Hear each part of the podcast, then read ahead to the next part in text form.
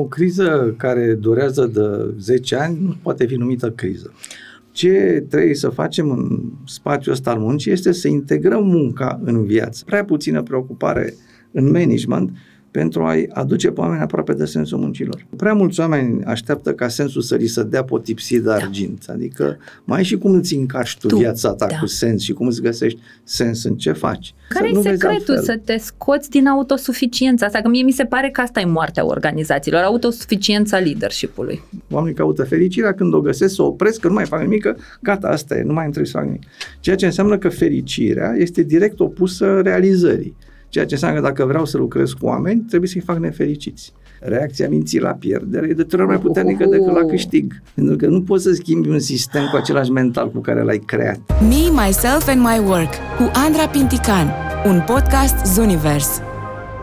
Te îmbrățișez. Bine ai venit la Me, Myself and My Work, un nou podcast marcat Univers. Sunt Andra Pintican și astăzi mă bucur să aduc alături de noi un om ce pe mine m-a fermecat la fiecare conferință la care am participat, iar el a fost pe scenă. Și discuția nu o să fie una foarte ușoară, așa că recomandarea mea este să te așezi confortabil și să iei pix și foaie, pentru că îți promit că o să fie multe notițe. Adrian Stanciu, profesor de leadership și management cu cultural, zic bine, uh, foarte multe pălării se poartă da. la Adrian Starciu în, ca, în garderobă. să mai scap din ele.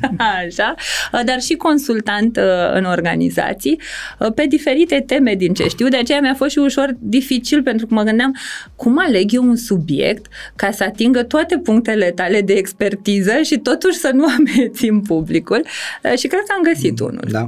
Cum trecem de la paradigma asta competitivă din piața muncii la una regenerativă? Acum pare așa alambicată, dar până să ajungem acolo să știi că avem un ritual. Așa. Ritualul e așa, invitatul... Nu dansăm. Nu dansăm, nu încantăm, okay. dar uh, ne ducem un pic în amintiri din copilărie. și întrebarea e, ce din ceea ce făceai când erai mic dădea semne că o să ajungi cine ești astăzi? Era vreun semn sau Răspunsul el Apollo scurt e nimic. Nimic? Atunci care erau visele în copilărie, dacă îți mai aduce aminte? Să am un ponei, cred că era cel mai... Timpul nu-i pierdut? Da, timpul nu-i pierdut. Vârsta e pierdută. Așa. nu, nu cred că ceva din ce sunt astăzi putea fi prefigurat de mine când eram în copilărie. Poate singurul lucru care cumva e conectat e faptul că am fost tot timpul foarte introspectiv. Și sunt și foarte introvert, dar sunt și am fost tot timpul foarte introspectiv și foarte curios. Întotdeauna când am văzut ceva care ce n-am înțeles, m-a preocupat până am înțeles și câteodată a durat foarte mult până am înțeles, dar m-a preocupat în tot timpul ăla. Uh, unele chestii foarte simple, de genul, când eram copil, nu înțelegeam de ce nu cad norii pe pământ. Adică de ce să wow, opresc nu, acolo? Nu mi-aduc aminte să fi avut astfel de întrebări existențiale. Am aflat în facultate de de, de ce nu cad pe pământ?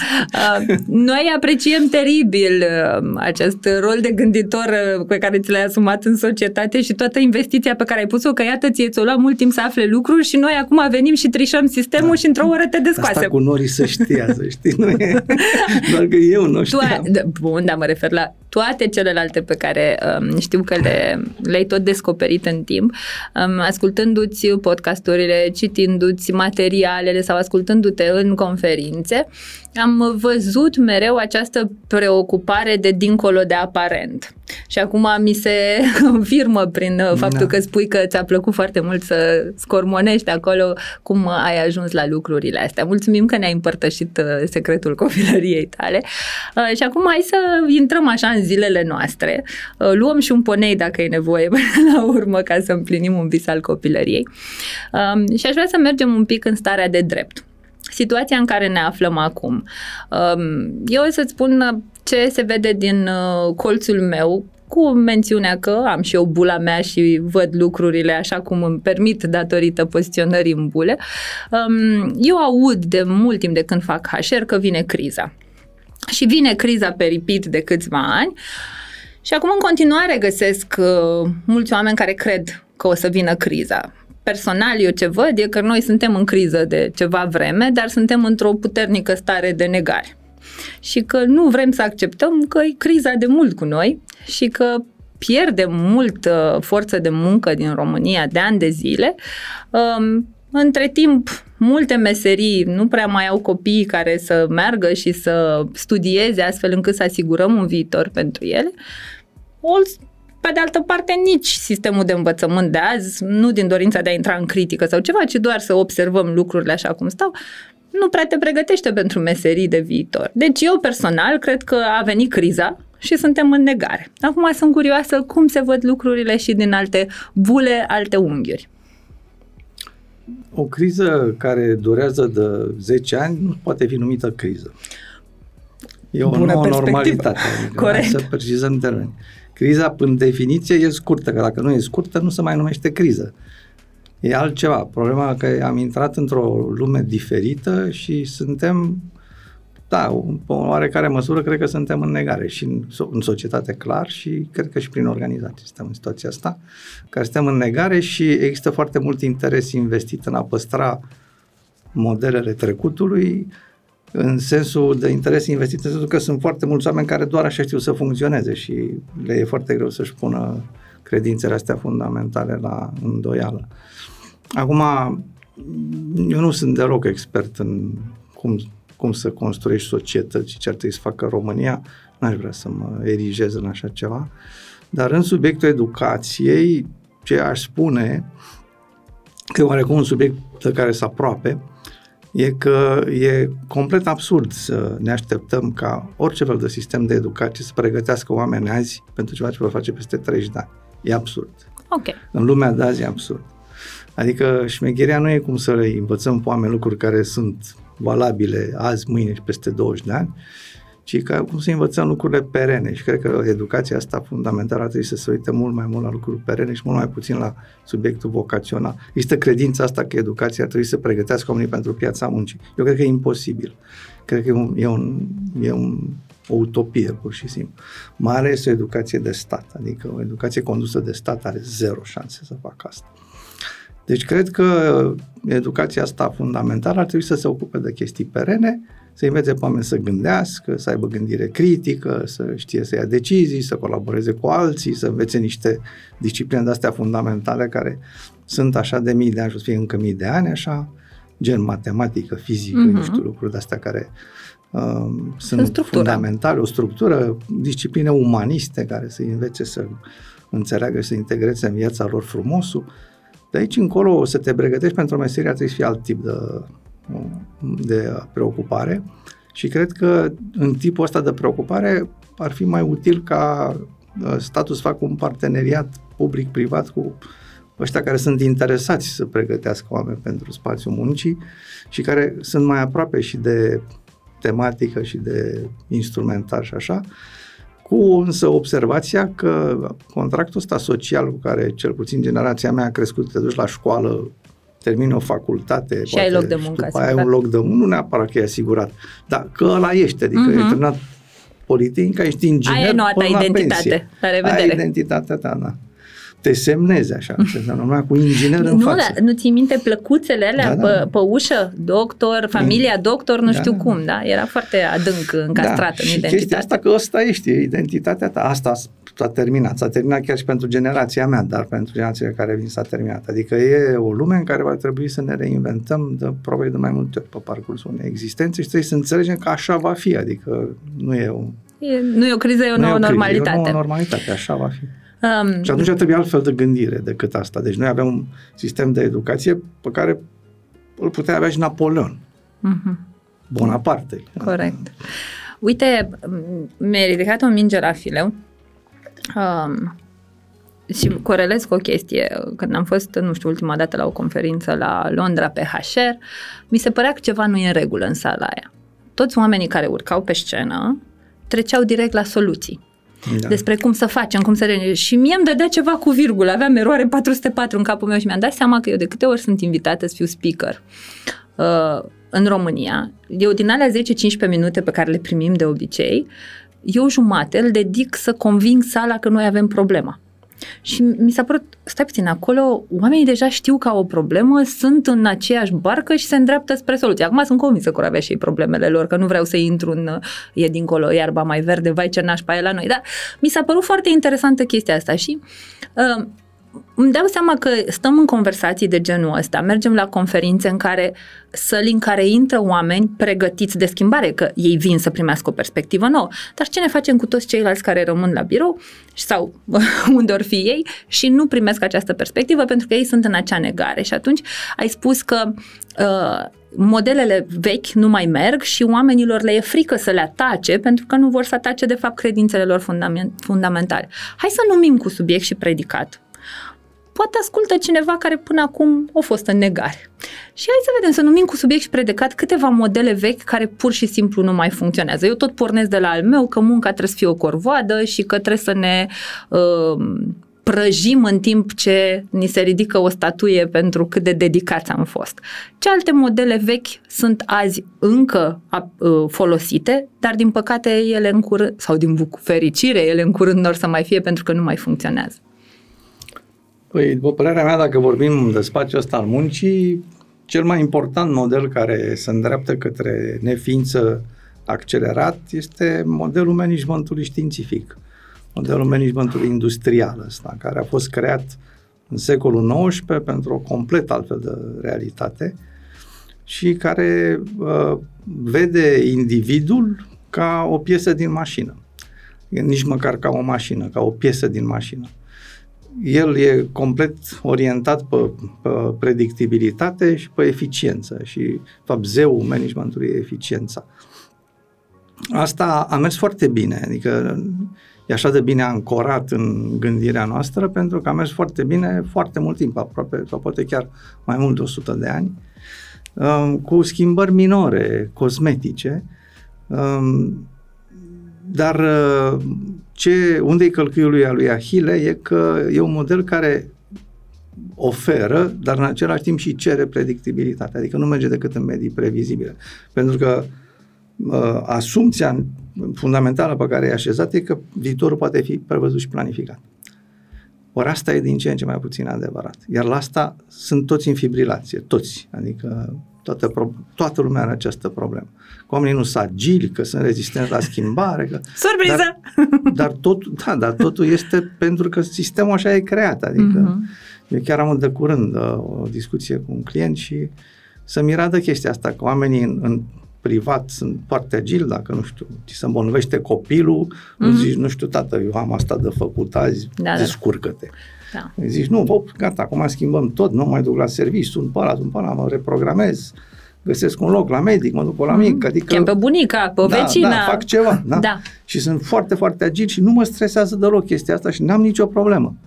În schimb, dacă la serviciu îmi spune cineva, da, azi pe mâine că să schimbă direcția sau obiectivul, e o dramă. Păi de ce? Păi sigur nu-i de la ei. Adică clientul meu zicea, păi se comportă ca și cum ar avea două creiere.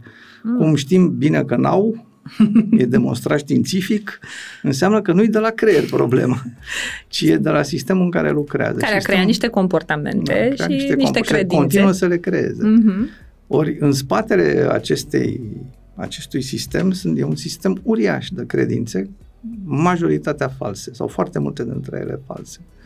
Și eu cam asta încerc să fac când, și când mhm. scriu și în podcast și așa. M-am apucat de podcastul ăsta uh, pentru că simt nevoia să existe un loc unde, unde să am timp, să, să vorbesc pe delete de lucruri, că tot timpul sunt stresat și presat de timp. Și am zis, ok, o să am un, să-mi dau să-mi timp un să spațiu vorbesc. Al meu. Da, am creat un spațiu în care sper să fie de interes și pentru alții. Sunt yeah, yeah câțiva care ascultă. Câțiva mai mulți. Da, da, sunt câțiva care ascultă, dar uh, să, să pot să iau subiectul de la un cap la altul și să putem vorbi despre toate fațetele lui, pentru că să leagă, ele sunt ca piesele într-un puzzle cumva. Dau un exemplu de ceva ce tocmai am, am, despre care tocmai am vorbit într-un episod destul de recent din podcast. O consecință a felului ăsta de a vedea lucrurile este că munca e o servitute uh-huh. și că fiind o servitute, oamenii nu o fac de bună voie, da? o fac pentru că trebuie să o facă, că cineva trebuie să îi împingă de la spate. în spatele acestei gândiri e următoarea credință. E credința că fericirea e hedonică. Adică toată lumea, asta e ceva ce știm de mult, nu e un secret pentru nimeni, că scopul principal al ființei umane este căutarea fericirii. Să se fericească. Da. Al binelui, al plăcerii câteodată, al fericirii într-un sens mai larg. Dar sunt oameni și nu puțini care consideră și interpretează fericirea care, și am auzit oameni foarte inteligenți spunând, nu neapărat cu subiect predicat, dar reiese. reiese da. Spun în chestia asta că oamenii fericiți sunt ăia care sunt într-o stare de beatitudine, de confort, de... Hippie, așa. Da, că, că n-au presiuni, că n-au nevoie să facă nimic. Da, ei văd că, că fericirea e absența totală a suferinței, a disconfortului, da, a... Da, absența oricărei griji, așa. Mm-hmm.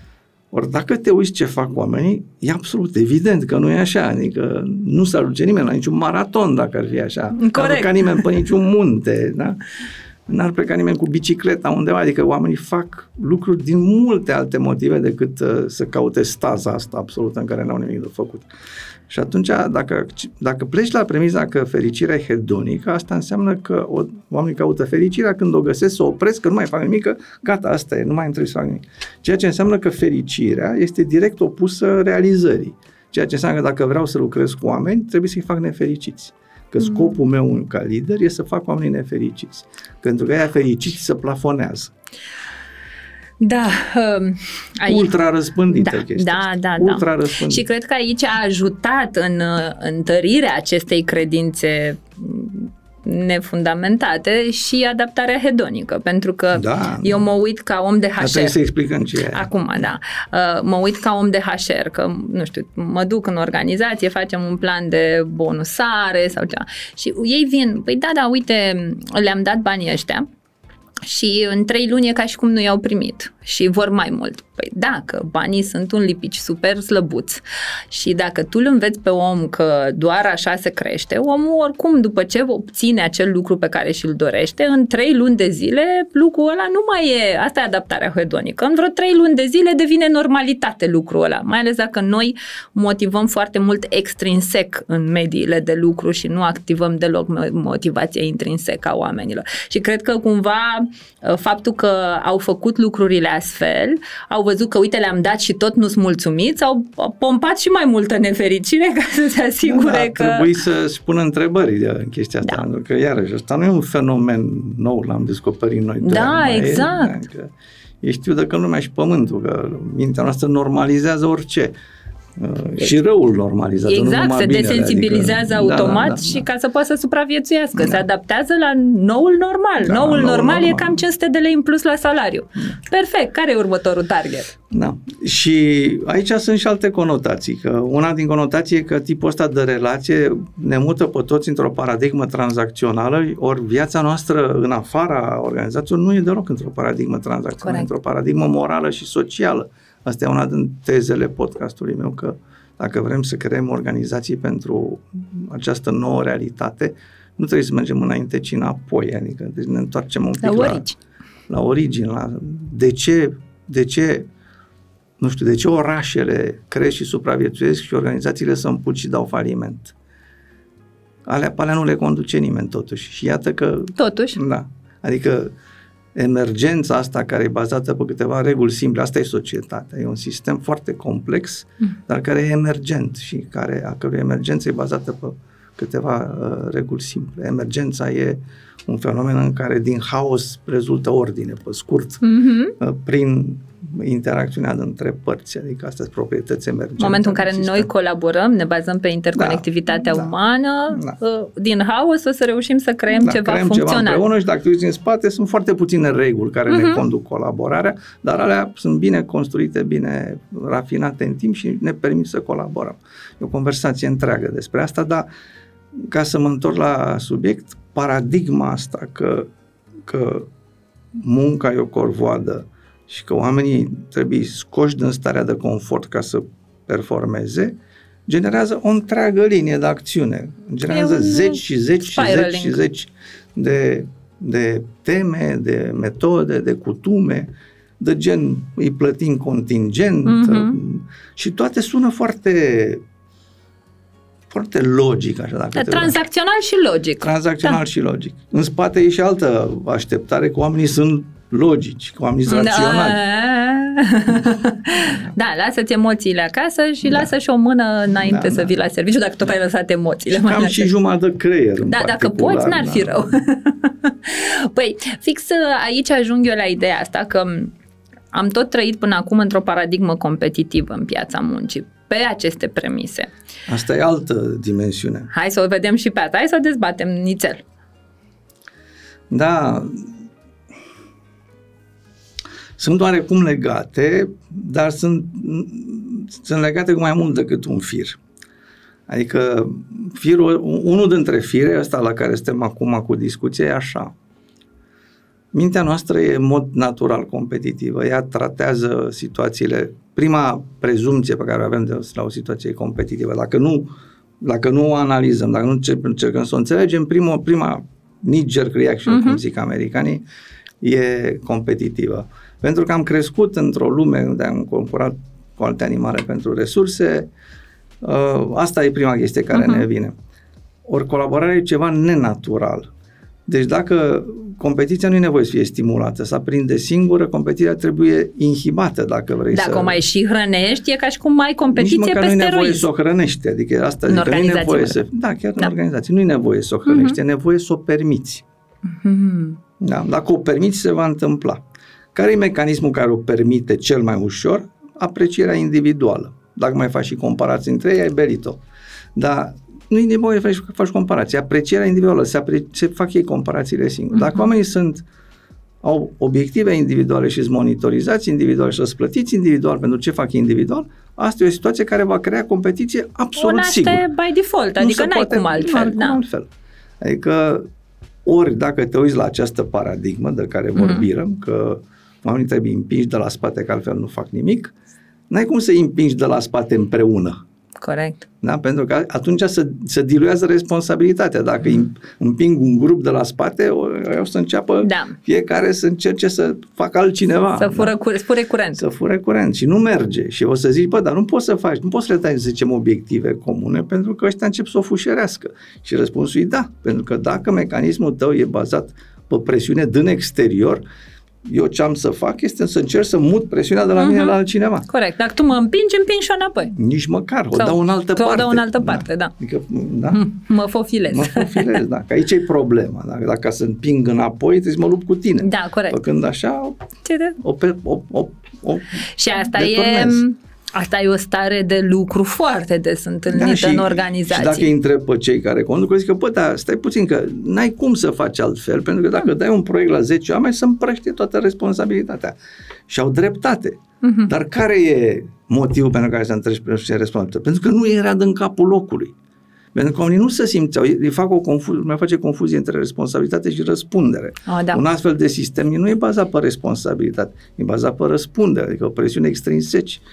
Păi atunci dacă pot să împart presiunea asta la mai mulți, o împart la De mai ce mulți, nu? mi-e mai bine. Adică scopul nu nu e să scupeți scad gârceală? presiunea exterioară. Da? Dacă presiunea e din interior însă, dacă noi împreună vrem să facem o chestie că e mișto, că ne face Mhm. bine, că ne înțelegem Am sensul. și eu un sens acolo. Da, am un sens, am o cale, am o, e parte din dezvoltarea mea, e parte din ce fac împreună cu ceilalți, e o gașcă mișto cu care îmi place să lucrez. Am apartenență. Da, atunci, a- atunci e complet diferit, pentru că Mhm. atunci... Tu nici nu mai trebuie să împingi. Păi da, pentru că ne vom ține unii pe alții răspunzători acum. Acum nu mai ești răspunzător față de sistem, ești răspunzător față de mine, că pe Pierd- mine mă da, încurci. da, da, da. Și e mult mai puternică responsabilitatea și chiar răspunderea față de un camarat cu care lucrez în fiecare Cot la zi, cot. cot la cot, decât față de nu știu ce Pe entitate care îl vezi abstractă. uh, când trimite newsletter o dată Dacă pe lună. îl văd vreodată, Dacă, știi? da. Adică e complet altceva. Păi și hai să vedem, îmi place foarte mult perspectiva asta de a avea în organizații adulți asumați, ancorați, conectați la ceea Da. ce fac. Uh, De unde îi cumpărăm? Sunt peste tot, nu există, nu vin copii în organizație. Hai să ne înțelegem. Oamenii în viața lor privată sunt adulți asumați, punct. Da.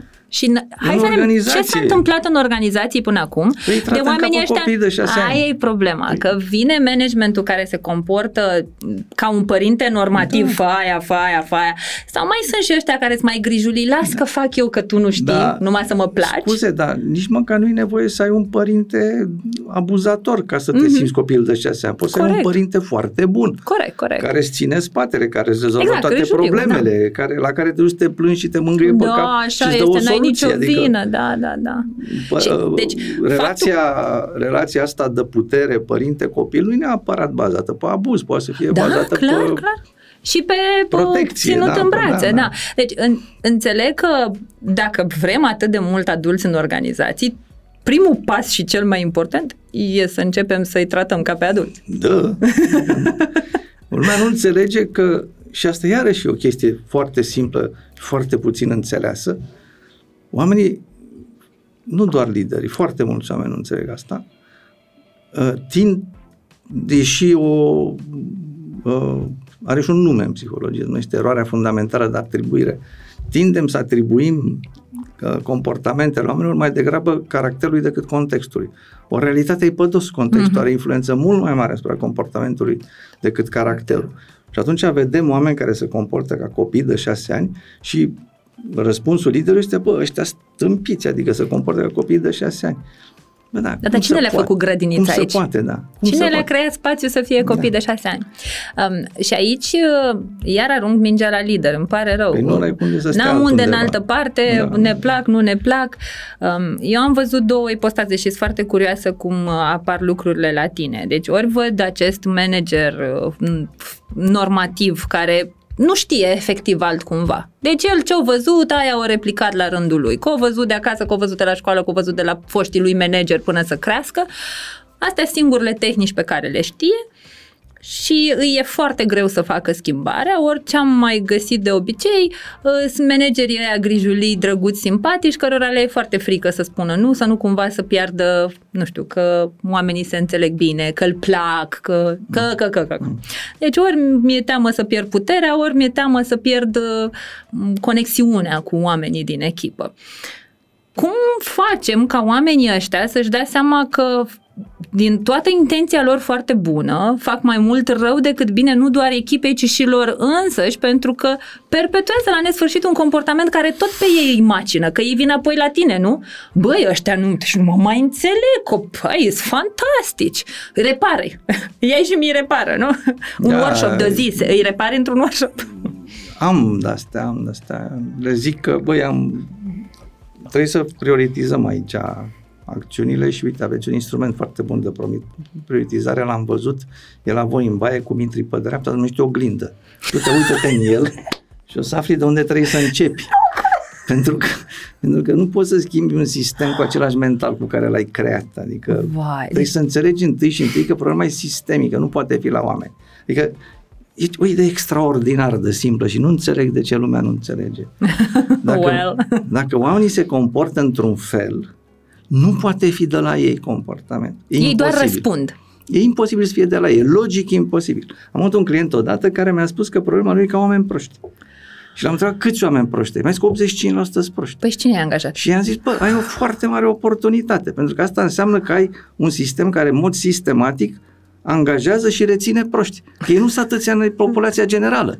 Deci tu faci cumva sistematic ceva care dă rezultate foarte bune, dar pe dos. Trebuie să schimbi ultima decizie aia, pe aia care îi dai afară să-i ții, pe aia de ții să-i da, dai afară. Să inversezi un pic. Da, și o să ai 89% deștepți, pentru că sistemul e foarte bun. Da. Ultima decizie e proastă. E o variabilă în toată ecuația. Și la ce faci mișto de mine? Păi, pui mei, cum poți să-mi spui că ai 89% proști și problema e la ăia?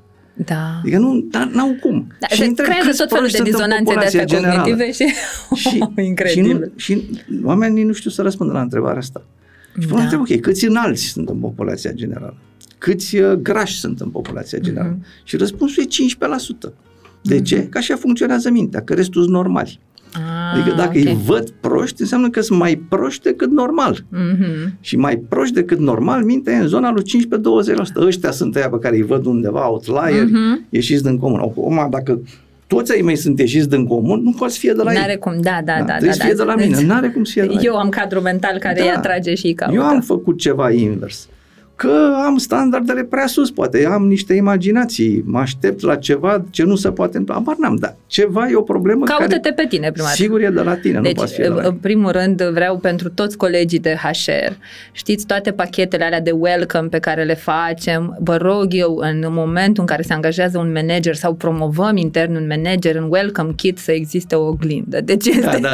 clar cel Una, mai niște- șmecher instrument. Instrument de prioritizare. Da. și niște instrucțiuni acolo ca să, să știm exact despre ce vorbim. Închei paranteza, dar mi s-a părut prea valoros să nu subliniem. Uh, și, și mă Dar întorc. asta e o idee foarte simplă și foarte puțin înțeleasă. Pentru că dacă ai înțelege lucrurile așa, atunci ai începe să cauți care e sistemul la care produce acest efect. Pe când, dacă nu înțelegi chestia asta, o să-i trimiți pe ea la un curs.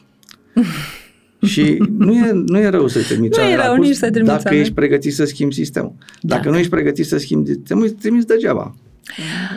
Și aici uh, intrăm așa un pic să facem, deci am vorbit despre competitivitate, am vorbit despre zona asta foarte tranzacțională în interior, deși nu e neapărat ceea ce ne caracterizează. Și intrăm în discuția despre procesul de schimbare în sine. Um, personal lucrând cu organizații de pe zona asta de schimbare organizațională, dar mult din perspectiva de HR, că acolo e locul meu, um, am văzut companii care cel puțin la nivel declarativ sunt pregătite de schimbare și zic, băi, ne-am dat seama că e groasă treaba, deci am fost în noaptea minții până acum, clar trebuie să ne apucăm de treabă. Și de multe ori la mine ajung companii care nu au mai avut HR până acum și începem așa cu o listă de aia lungă cât o zi de post, că trebuie să faci și de aia și de aia și de aia și de aia și când văd toată lista, um, li se duce tot elanul. A, că noi am crezut că o să fie ușor, adică nu ne așteptam să ne... am crezut că ne pui să faceți noi acolo o pagină de Facebook O și să activare. o activare la Da, un, la un uh, festival și gata, s-a terminat. Uh, Ori eu propun schimbări de mindset în leadership, m- muncă grea. Și hai să vorbim despre schimbare. Ce mama mă si face schimbarea asta de ne pune pe toți cu coatele pe pământ, de ne e frică de ea ca știm noi cine de tămâie. Da, e, e relativ uh, normal ca schimbarea aia să, să producă rezistență și trebuie să ne așteptăm ca schimbarea să producă rezistență. Uh, nu, e la, nu e uniform distribuită și știm asta de foarte mult timp, adică oameni diferiți vor reacționa diferit. Um, dar uh, și iarăși noțiunea de schimbare nu e aceeași în timp. Adică acum trăim în vremuri mult, mult mai uh, volatile și un anumit nivel de volatilitate a devenit normalitate, nu e o schimbare. Uh, Ce iese de nivelul așteptat și acceptat de volatilitate e perceput ca schimbare. Dar uh, problema, dacă ne uităm la noi, problema e că mintea noastră funcționează în două registre diferite, funcționează într-un registru automat și vasta majoritate a deciziilor pe care le luăm într-o zi, vasta, vasta majoritate, sunt pe pilot automat și avem câteva, foarte puține, pe care le luăm în mod conștient și încercăm, în procesul ăsta de luare a deciziei, încercăm cumva să, să împingem decizia aia în sistemul ăsta automat, adică scopul nostru de fapt este să nu gândim, să gândim Mhm. cât mai puțin. De ce? Pentru că gândirea e lentă, consumă foarte multe resurse și e și imprecis, adică sistemul ăsta automat e foarte bine tunat, Uh-huh. Uh, dar are o, o hibă majoră, se bazează pe experiențele trecutului. Dacă l-ai scos din paternurile trecutului, nu mai știe ce să facă. Și atunci tot sistemul nostru de gândire se opune ieșirii din paternurile Din pattern. trecutului. Și are un pic de rost chestia asta, adică nu trebuie să fim foarte critici la subiectul ăsta, pentru că dacă am tratat orice eveniment ca pe ceva nou, am, am trăit într-un spital de nebuni. Adică Da, n-am luau putea- pe șușoi. da, n-am, n-am putea funcționa, e imposibil de funcționa. E, așa funcționăm. Și atunci trebuie să te aștepți că chestia asta se întâmplă. Acum, din perspectiva schimbării organizaționale, se întâmplă mai multe lucruri care, care pot să încurce. Uh, pentru că e vorba de schimbarea unui sistem, nu doar schimbarea unei persoane sau o schimbare. Un tip, ca să încep cu exemplu pe care l-ai dat, e că de multe ori oamenii nu înțeleg anvergura. Adică nu-și dau seama cât de mult trebuie să, cât de multe paliere trebuie să lucreze ca schimbarea aia să se producă. E tratată foarte superficial. Uh, mai ales chestiile astea care țin de natura relației dintre oameni, cultura organizației și așa, e, e de modul, bă, noi suntem aici 99% facem treabă uh-huh. și 1% se ocupă de oameni ăștia de la HR. Da, am om. Am om, adică da. e treaba ta asta. Bine, Doamne, ajută să l-am și să nu fi dat la contabilitate, că e salarizare da. HR-ul da, da, de multe da, da, ori în companii. Da. Adică, dar e ideea asta că managementul e despre business și oamenii sunt la, ce, la ăștia, de la mm-hmm. departamentul de Emoțional e aia de acolo. Da, adică prima idee importantă aici e că managementul de oameni e management și trebuie inclus în abilitățile și panoplia mm-hmm. de, de instrumente și abilități a managementului. Nu pot zice am niște pe unii la resurse umane care scupă de asta, nu așa funcționează. A, pot să funcționeze ca experți, ca da. consultanți, mai știu Ca eu, și arhitecți de Arhitect, uh, uh, da. Cultură, dar trebuie să contribui și să prășești cot la cot cu HR-ul. Da, dar ei sunt ca un fel de, ca un fel de subject matter expert, uh-huh. cineva care poate să te ajute cu know-how, poate nu e zona în care ai citit cel mai mult, în care te-ai dezvoltat cel mai mult, dar sigur nu poate să facă în locul tău și chiar dacă ar putea să facă în locul tău, e foarte periculos. Um, asta e o chestie. A doua chestie este că orice schimbare de tipul ăsta e o schimbare de sistem, adică a întregului sistem. Pentru că, din păcate, cultura nu se poate schimba de la nivelul culturii. Nu poți să le poruncești oamenii să se comporte diferit de mâine, nu funcționează chestia. Da. Ai Deși dat, să încerc. Ai, ai dat o notificare pe mail, să schimba valorile? Da, să... sau, Gata, sau, sau faci celebre competențe comportamentale. Da. Nu și știu. schimbi uh, toate flyerele Noi de suntem pereți. foarte preocupați de comportamente în general în relația asta cu oamenii pentru că sunt vizibile. Mm-hmm. Și Mhm. zicem, bă, nu știu ce e în spate, dar comportamentele astea Mhm. trebuie să fie așa. Și eu le zic clienților mei că există un comportament observabil care îți indică faptul că un câine e fericit. Dă în coadă. Problema e că nu poți să-l faci fericit mișcându-i coada. Adică nu, nu merge invers.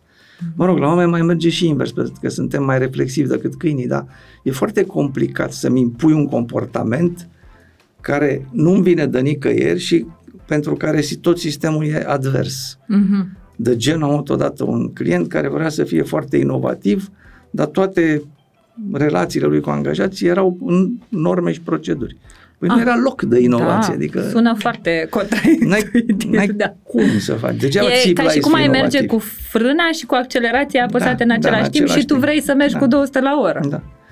Deci uh, trebuie să înțelegi că, că structura creează cultura, adică felul în care Mm, ce-mi place conduci asta.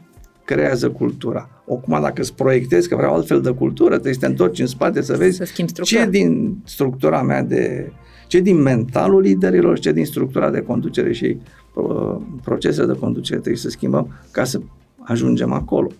Ori asta, de exemplu, e un know-how de tip uh, HR, că nu e ușor să-l ai, că nu faci schimbări de-astea în fiecare zi dacă ești uh, în leadership și atunci poate n-ai experiența necesară să înțelegi ce trebuie să schimbi, poți să ceri ajutor, Exact. da, trebuie să înțelegi că trebuie să schimbi peste tot, trebuie să schimbi relațiile de putere, trebuie să schimbi felul în care măsori și uh, conduci, trebuie să schimbi felul în care plătești oamenii și tot așa. Da. Pe Și trebuie să multe fii dimensiuni pregă- pe trebuie să toate. iei uh, Dacă măsură. lași una pe loc, Nu. Te trage, nu. da, Nu e mai. Se contrară. strică iar ecuația. Se strică iar Mama ecuația. ei de matematică. Da, se strică ecuația pentru că, uite, îți dau un exemplu, tot așa am avut o discuție cu un client, că managementul nu e agil. Așa. Și i-am zis, păi da, agilitatea nu e o problemă de sau nu e neapărat o problemă de caracter, cum ziceam, că nu poți fi toți în agili, ai trânsul toți în agilii din București. Mm-hmm. Și e o problemă de sistem. Hai să vedem sistemul întâi. Și ea m-a întrebat ce adică sistem. Uite, era întrebat, faceți performance management? Da, facem. Plătiți oamenii pentru performanță? Plătim. Câți din ăștia și au bonus în fiecare an de performanță? Și majoritatea, că sunt cei mai buni oameni ăștia, sunt top manageri. Păi, uitați de agilitate, pentru că dacă uh-huh. eu sunt plătit pentru ceva, înseamnă că am un focus foarte mare să Acolo ajung se duce acolo. toată energia mea. Acolo se duce toată energia mea. Mai mult decât atât, am fost plătit în felul ăsta ani la rândul și Când am... o să-mi o iei? Da. O să și fac acum, urât. da, adică eu îmi întreb studenții la școală, sunteți plătiți cu bonusuri? Da. Ce faceți cu el? Și răspunsul se uită așa la mine că parcă stâmpit. Îl cheltui în ce dacă face. cu el. Aici e problema, că da. ți Da. intră în viață, adică Da, da, ești da, da, da. obișnuit și acum ce se întâmplă este că nu-ți mai dorești Milie. neapărat să-l iei. Dorești să nu-l pierzi. Da. Reacția minții la pierdere e de trei ori mai puternică decât la câștig. Se S-a bagă luat premiul biasul Nobel pe- negativ în S-a luat, priză. s-a luat premiul Nobel pe chestia asta, culmea. Deci ce se întâmplă este că acum îți aperi cu dinții. cu dinții această realitate. Și ești foarte advers la cineva care îți vine la jumătatea anului și zice, băi, s-a schimbat realitatea, trebuie să o luăm încolo acum. Mm. Și bă, stai așa că parcă am vorbit altceva cu trei Da, luni. da, da, ne-am înțeles, Ne-am la înțeles altă altfel, treabă, ia da, uite da. ce... Da, cred că așa uitându-mă la momentul în care se fac schimbări organizaționale, mie mi se pare că în primul rând trebuie să te asiguri că schimbările trebuie să aibă sens nu doar pentru business, ci și pentru oameni.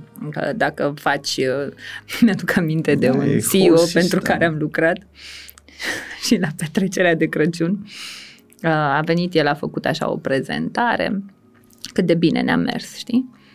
Și la finalul prezentării zice anul ăsta am avut profit, sau nu, cifra de afaceri fusese 400 de milioane de euro sau ceva de genul și la anul vi- viitor vreau să dublăm și toată lumea era yay, nu știu ce, la care că vrea nevastă mea nu știu ce casă de 2 milioane de euro, nu știu unde. Și eu eram, abia primisem buget să fac petrecerea aia de Crăciun cu chiu cu vai. Se vedea de la o poștă că nu-i ce ar fi meritat oamenii și el vine, știi, și vine cu... o- Adică, hai să muncim un pic mai mult, că eu am nevoie să fiu un pic Da. mai bogat, vă rog frumos, dacă se poate, Că știi? dacă, dacă facem și trimestrul viitor treabă, pot să-mi schimb Ferrari-ul. Da, e ceva de genul, da.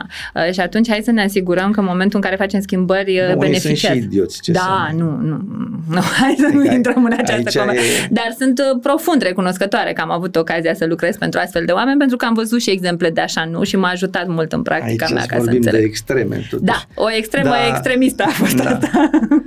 Eu n-am avut privilegiu sau nu, hai de a să nu o lucra cu ducem astfel prea de oameni, dar uh, îți spun că eu am lucrat și lucrez în continuare cu oameni foarte mișto și cu companii foarte mișto și tot rămân aceste sechele ale felului care ai învățat că se face management. Nici nu le bagi în seamă. Da, Sunt pentru că e ca- pilotul automat. Da. Și dacă... Dar aici E eu... ca în bancul ăla, știi, cu doi peștișori care notau și vine un pește mai bătrân în sensul opus, zice, salut băieți, cum e apa azi? Și te întreabă, ce e apă?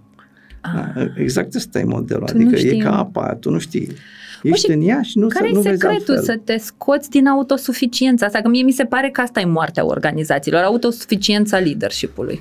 Păi, eu, din fericire, n-am răspuns la chestia asta, pentru că, din fericire, lucrez cu oameni care își pun întrebarea. Ce bine, că, Doamne ajută. Măcar întrebarea, nu înseamnă că au găsit răspuns, dar își pun întrebarea Și măcar tot caut. și caută ceva. Pe la Dacă tine, al pe minte, la nu ajung X, la pe- mine. Dacă Mhm. ajung la mine, înseamnă că și-au Da, pus corect. întrebarea. Uh, și sunt acolo ca să-i ajut să își găsească răspunsuri. Aici cumva uh, eu fac apel și către colegii din Bresla HR. Uh, Eu ce văd uh, lucrând cu foarte mulți oameni de HR este această um, mentalitate de people pleaser care în organizații toxice, fără bugete, fără aia, fără, fără aia, fără aia, uh, pe un fond de overachiever, lasă că demonstrez că eu pot, ei fac lucruri să se întâmple fără mare brânză. Acoperă de multe ori toxicitate, um, își dau silința considerând că ei fac un bine, că ei ajută oamenii și am fost și eu în acest rol când lucram pentru domnul cu prigina.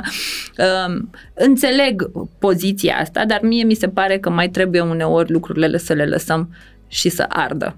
Pentru că un manager blocat în autosuficiență, atâta timp cât tu îi cadrezi realitatea că ceea ce el visează e posibil, tu făcând pe naiba în patru să reușești să faci lucrurile alea și sacrificând poate valori, nu-l vei ajuta să simtă că nu se mai poate. Pentru că ce aud foarte des când oamenii de HR deodată zic gata, până aici, de acum trebuie să simtă că realitatea, că de aia nici nu credem că e criză, că oamenii de HR tot au mai găsit ei niște soluții, în momentul ăla vine și întreabă, dar până acum ai putut, acum de ce nu mai poți?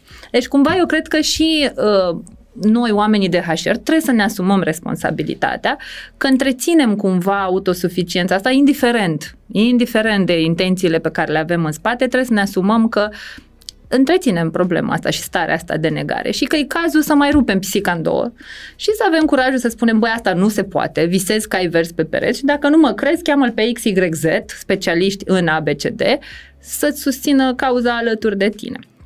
Uh, Mă bucur că ai clienți uh, și eu că, că mi-am dat voie în ultimii ani să am și eu clienți de ăștia.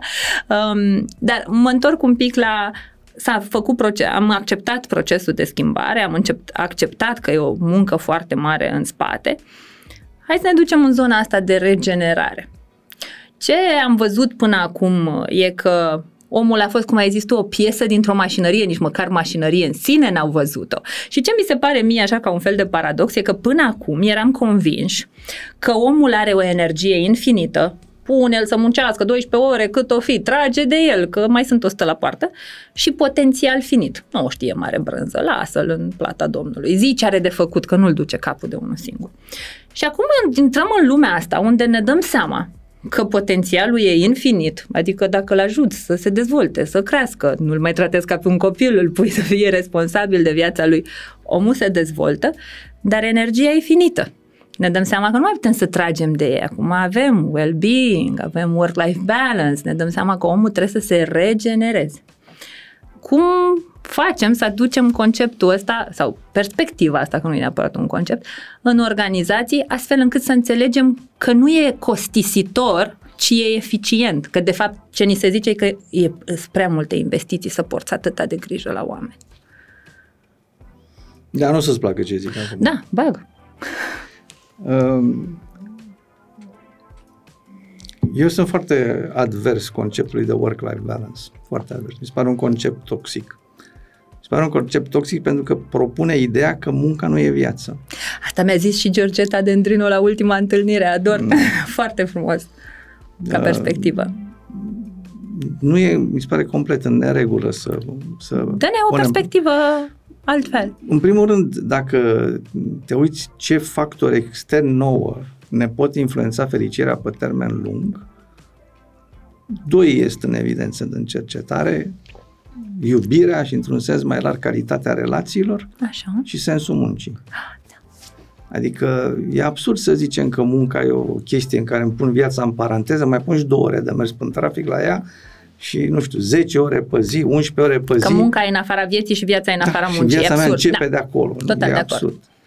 Ce trebuie să facem în spațiul ăsta al muncii este să integrăm munca în viață. Adică nu în sensul să-i ținem pe acolo la muncă până ca jos, dar să fie o muncă în care mă regăsesc și mă investesc și mă simt... Mă încarc. Mă încarc, e, face parte din devenirea mea.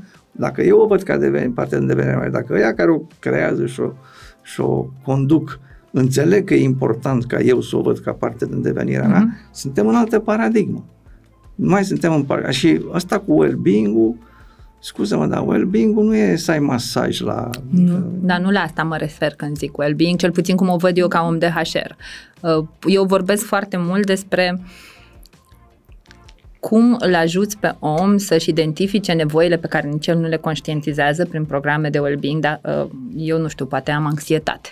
Dar dacă am da, un program un cu subiect. psihoeducație la da, bază, adică uh, ofer terapie și apoi văd că doar 5% din angajați se duc la terapie. Nu, eu despre ce vorbesc este prima dată fă educație pe zona asta, da, ajută da, omul să-și conștientizeze nevoile. Da. da, e un subiect destul de larg, dar... Uh, e un subiect.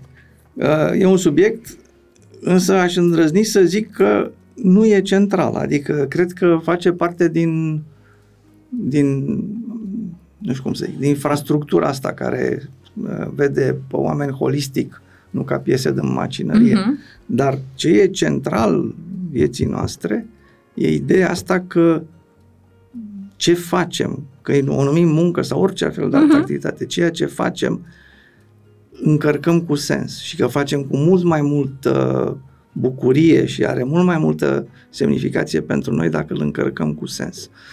Ori, uh, cred că aici, deci modelul industrial, în mod clar, aici a păcătuit a major. Grav. Da, pentru că modelul industrial a alienat oamenii de muncă lor, a îndepărtat oamenii de muncă da. lor. Înainte de era industrială existau meseriași. Da, aveai cizmarul, Da, și ăla făcea o pereche de pantofi pentru un om care venea da. la el să ia măsura, îl cunoștea. Mm. Da, îl da, întreba da. ce fel de pantofi îți placă, ieșea ceva, ieșea ceva de mâna lui, era artizan. Mm. Da. Acum, și vedea uh, uh, finalitatea da, muncii da, sale. Vedea, da. Făcea toată munca și numai că vedea finalitatea, dar vedea și beneficiarul da, da, da, da, da, okay, no. Adică era complet altfel uh-huh. de mhm. relație. Chiar dacă făcea lucruri foarte simple, potcoveai cai la naiba, orice, contează. da? Era da. un anumit cal uh-huh. pentru o anumită persoană care făcea un anumit lucru cu el. În timp ce acum, sau mă rog, modelul industrial l-a pus pe cizmar să decupeze da. flecuri de dimineață până seara, altul da. să le bată în cuie, altul să facă așa. Adică a alienat oamenii foarte mult de muncă și nu mai e chiar așa de grav, nici pe departe cum era în 1920, dar în principiu paradigma nu s-a schimbat major. Nu s-a schimbat major. Adică și la noi chiar pot, știu cu date, asta e foarte puțină sau prea puțin, nu zic foarte puțin, dar prea puțină preocupare în management pentru a-i aduce pe oameni aproape de sensul muncilor. Da. De a ajuta să-și înțeleagă sensul muncii. Uh, cred că Dan Cable parcă vorbește despre The Seeking System, uh, acest sistem care ne ajută să activăm curiozitatea și să căutăm sensul, care e suprimat încă din copilărie, când noi avem curiozitatea de a căuta în poșete și cineva ne dă peste mână că nu e voie da. și că industrializarea a suprimat maxim acest da. sistem al nostru și acum responsabilitatea noastră individuală a fiecăruia este să-l reactivăm, să să-l uh, hrănim și să începem să funcționăm și o să spun despre faptul că uh, anul acesta este al doilea an când am făcut meserii cu rost. E un film documentar în care plec prin țară și caut sensul muncii la oameni din cei mai diversi. Anul trecut a fost despre meserii pe cale de dispariție și am vorbit cu meșteri din toată țara, cu meserii de-astea, meșteșuguri, de fapt, și de drept care dispar. Și vin cu chestia asta vis-a-vis de cei care spun, păi, dar eu am un job uh, banal, eu n-am cum să am sens în call center, spre exemplu. Și uh, anul acesta am avut, mă rog, oameni minunați în, uh, în uh, documentar, dar o doamnă care merită menționată peste tot, uh, doamna Gicuța. Este femeie de serviciu în Galați, la scară de bloc. Și uh, să vezi cum deci, pentru mine a fost una dintre cele mai înalte prezențe în, în prezența cărora m-am aflat. Și ea spune, eu sunt uh, colegă cu medici. Eu lucrez în domeniul sănătății, pentru că curățenia este mama sănătății. Iar în momentul în care eu creez un spațiu curat pentru locatarii mei, eu am grijă de oamenii din comunitatea asta. Măi, deci îți vor... Și cu așa o mândre, măi, deci să o vezi când pune mâna pe mătură. Deci zici că a pus mâna cel puțin pe un bisturiu și face o operație pe cor deschis. Mă. Și vis-a-vis de discuția asta despre sens, e una pe care eu nu prea o găsesc în organizații, cel puțin momentan. Uh, sper din suflet că asta e și munca mea, să aduc ideea de sens în muncă și să schimbăm perspectiva asta în care munca e un bici și o corvoadă și să înțelegem că munca e un alt canal prin care ne manifestăm în viața noastră, pe lângă multe altele. Mm. Um, dar cred că pentru a putea face asta, prima dată trebuie să avem o linie de management care să-și înțeleagă ea sensul în muncă. Ori până acum sensul lor a fost performanța și cifra.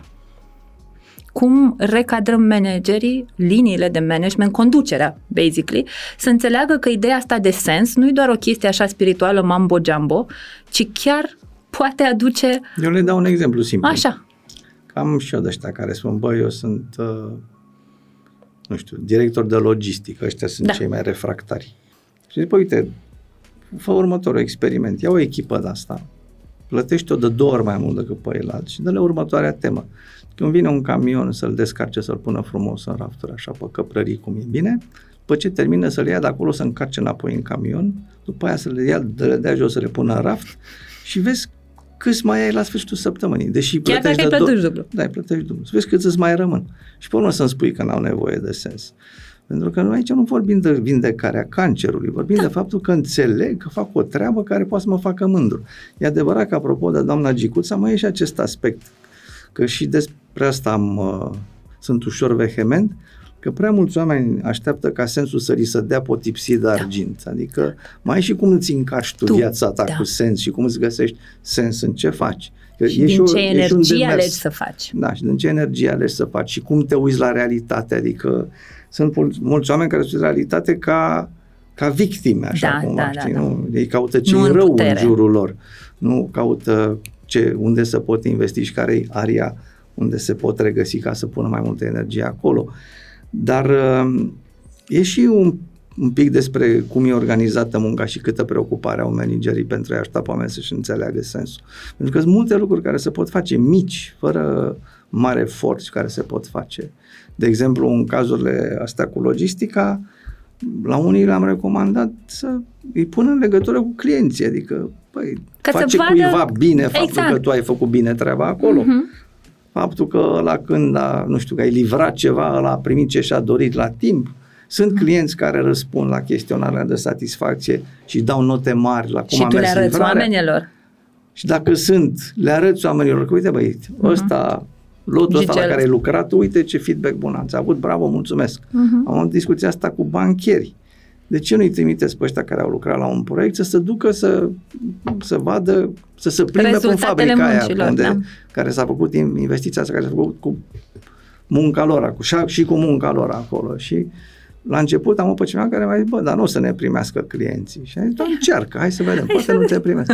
Nu doar că i-au primit, dar chiar au fost mândri, unii s-au dus cu copii acolo, știi? Ce frumos. Că nu venea tata acasă seara, uite, de asta nu venea, că uite, am făcut asta. Uite, asta e fabrica la care am Am făcut muncit. noi finanțarea, asta e proiectul la care am lucrat eu. E alt, complet altă discuție, știi?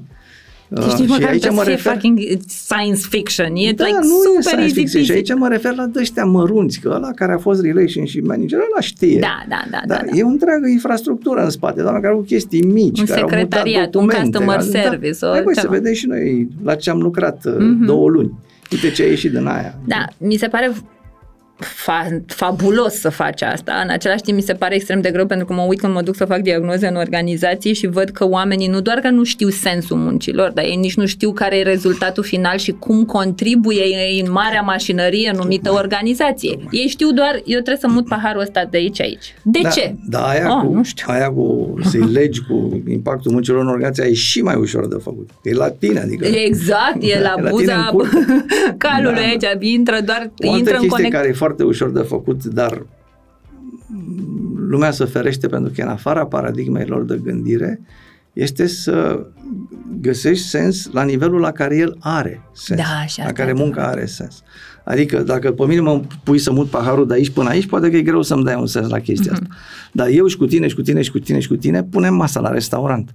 A, acolo are Mhm. S-ar sens. putea să aibă, da. Pentru că contează dacă masa arată bine, dacă acolo Mhm. vine cineva și are o petrecere, nu știu, o nuntă și Le-ai făcut seara oamenii aia frumoasă. e, e cea mai importantă sau una dintre cele mai importante zile Mhm. din viața lor și le-ai făcut seara aia frumoasă și ai contribuit la asta. E altfel de discuție. Am avut discuția asta cu un spital care vrea să pună obiective și să dea bonusuri la lume. Eu sunt foarte advers la chestia Total asta. de acord. Și ne-am zis, băi, vă desfid să găsiți un obiectiv pentru infirmiere. Vă desfid. Ce se măsori la o infirmieră? Și n-ai ce să măsori, îți spun, n-ai ce să măsori.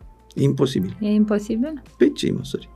Nu știu, cum uh, poate să faci formă survey de satisfacție. Da, dar nu depinde de ea. Ah, un ok. pacient nu poate să spună Da. da, m-am simțit bine că Lenuța infirmiera din Da, schimbul da, 3 da, mi-a da, schimbat da, plus da, ca da. repede. Corect, Nu corect. știe. Că el e... El prime, nu, și nu știe, nu poate să Da. facă tipul ăsta de granularitate. Sunt Mhm. infirmiere în trei schimburi, ăla a stat Da, o nu mai știi săptămână cu pe care acolo, te-ai mai interacționat, știu care da, cu care, corect. știi. În afara cazului în care chiar a făcut ceva absolut, Absolut, extraordinar, de o țin minte toată viața, rest, nu Mai- ai cum. N-am cum. Dar știe dacă s-a simțit bine, face, Mhm. dacă se simte bine tratat. Da. Numai că bine tratat vine de la toate cele trei infirmiere, pe Da. toate cele trei schimburi, vine de la toate cele trei asistente, de pe toate cele trei schimburi, Nu numai. vine inclusiv de la felul în care a fost tratat de medici. Dacă îi pui pe ăștia într-o echipă și ziceți, bă, haideți să vedeți ce zic Mhm. Ai masa pacienții completă. despre voi, ai masa completă. Și atunci i-am pus, în, dacă m, întrebați-le pe infirmiere, întrebați pe infirmiere de ce fac ce fac, dacă nu puteți să le să le scoateți în evidență, nu puteți să le măsurați, nu puteți să le dați bonusuri. De ce fac ce fac? Și au fost foarte șocați după când le-au întrebat, pentru că erau de modelul doamna Gicuța. Ah, Și pentru că se simțeau responsabile, știau Da. că dacă nu spală bine pe acolo, Își apar infecții infecții, nozocomiale, da, da, că da. ele contribuie masiv deci la atât sănătatea oamenilor. responsabilitate. Da, și aveau responsabilitatea care venea din intrinsec Nici din nu munca trebuia lor. să stai să obiceiuiești. Nu, Ea știa din ce are de potrivă. făcut. Adică da. dacă te apucai să obiceiști, că asta aici e altă problemă, că dacă te apuci să, să presezi oamenii, să Mhm. muți subiectul din paradigma socială și morală într-o paradigmă tranzacțională. Tranzacțională și ai stricat. Și asta ai, ai, ai dărâmat sistemul. Dacă nu e stricat, nu te apuca de reparat. Da, da, Lasă da, să asta funcționeze. e. Eu sunt inginer de formație și primul meu job a fost la IRUC, care repara echipamente electronice. Și aveam un moto, dacă merge, nu-l atinge. Foarte bună asta. Deci uh, vedem ce merge, nu atingem, vedem ce nu merge, ne uităm Acolo în te oglindă uiți, și ne da. întrebăm de ce nu merge, Da, nu? da. Cam asta apare a vezi fi ce nu rețeta. merge? Vezi ce nu merge? Înțelege că e o problemă de sistem, înțelege că sistemul l-ai creat tu Da. și apoi întreabă-te cu ce mental am creat sistemul ăsta și ce mental trebuie să schimb ca să poți să creezi alt sistem mai bun. Foarte valoros, îți mulțumesc infinit și încheiem așa în forma ritualului nostru, dacă Iar tot am altul? vorbit de sensul muncii altora. Hai să vedem care e sensul muncii tale pentru tine. Păi, pentru din tot ce fac, ce îmi dă cel mai mult sens e chestia asta cu școala, pentru că are un impact foarte mare. Văd că are un impact foarte mare asupra oamenilor, nu chiar asupra tuturor, dar asupra multora. Și nu vine doar de la mine, evident, vine de la toți ceilalți colegi ai mei, dar faptul că sunt parte din chestia asta și că văd oamenii crescând și că are, are un impact transformațional școala asupra lor, asta mă încarcă foarte tare, dar mă încarcă și faptul că, că pot să pun clienți pe gânduri cu uh-huh. intervențiile astea de consultanță și că totuși am cât de cât credința că în urma mea rămâne o viață mai bună pentru oamenii din organizațiile alea.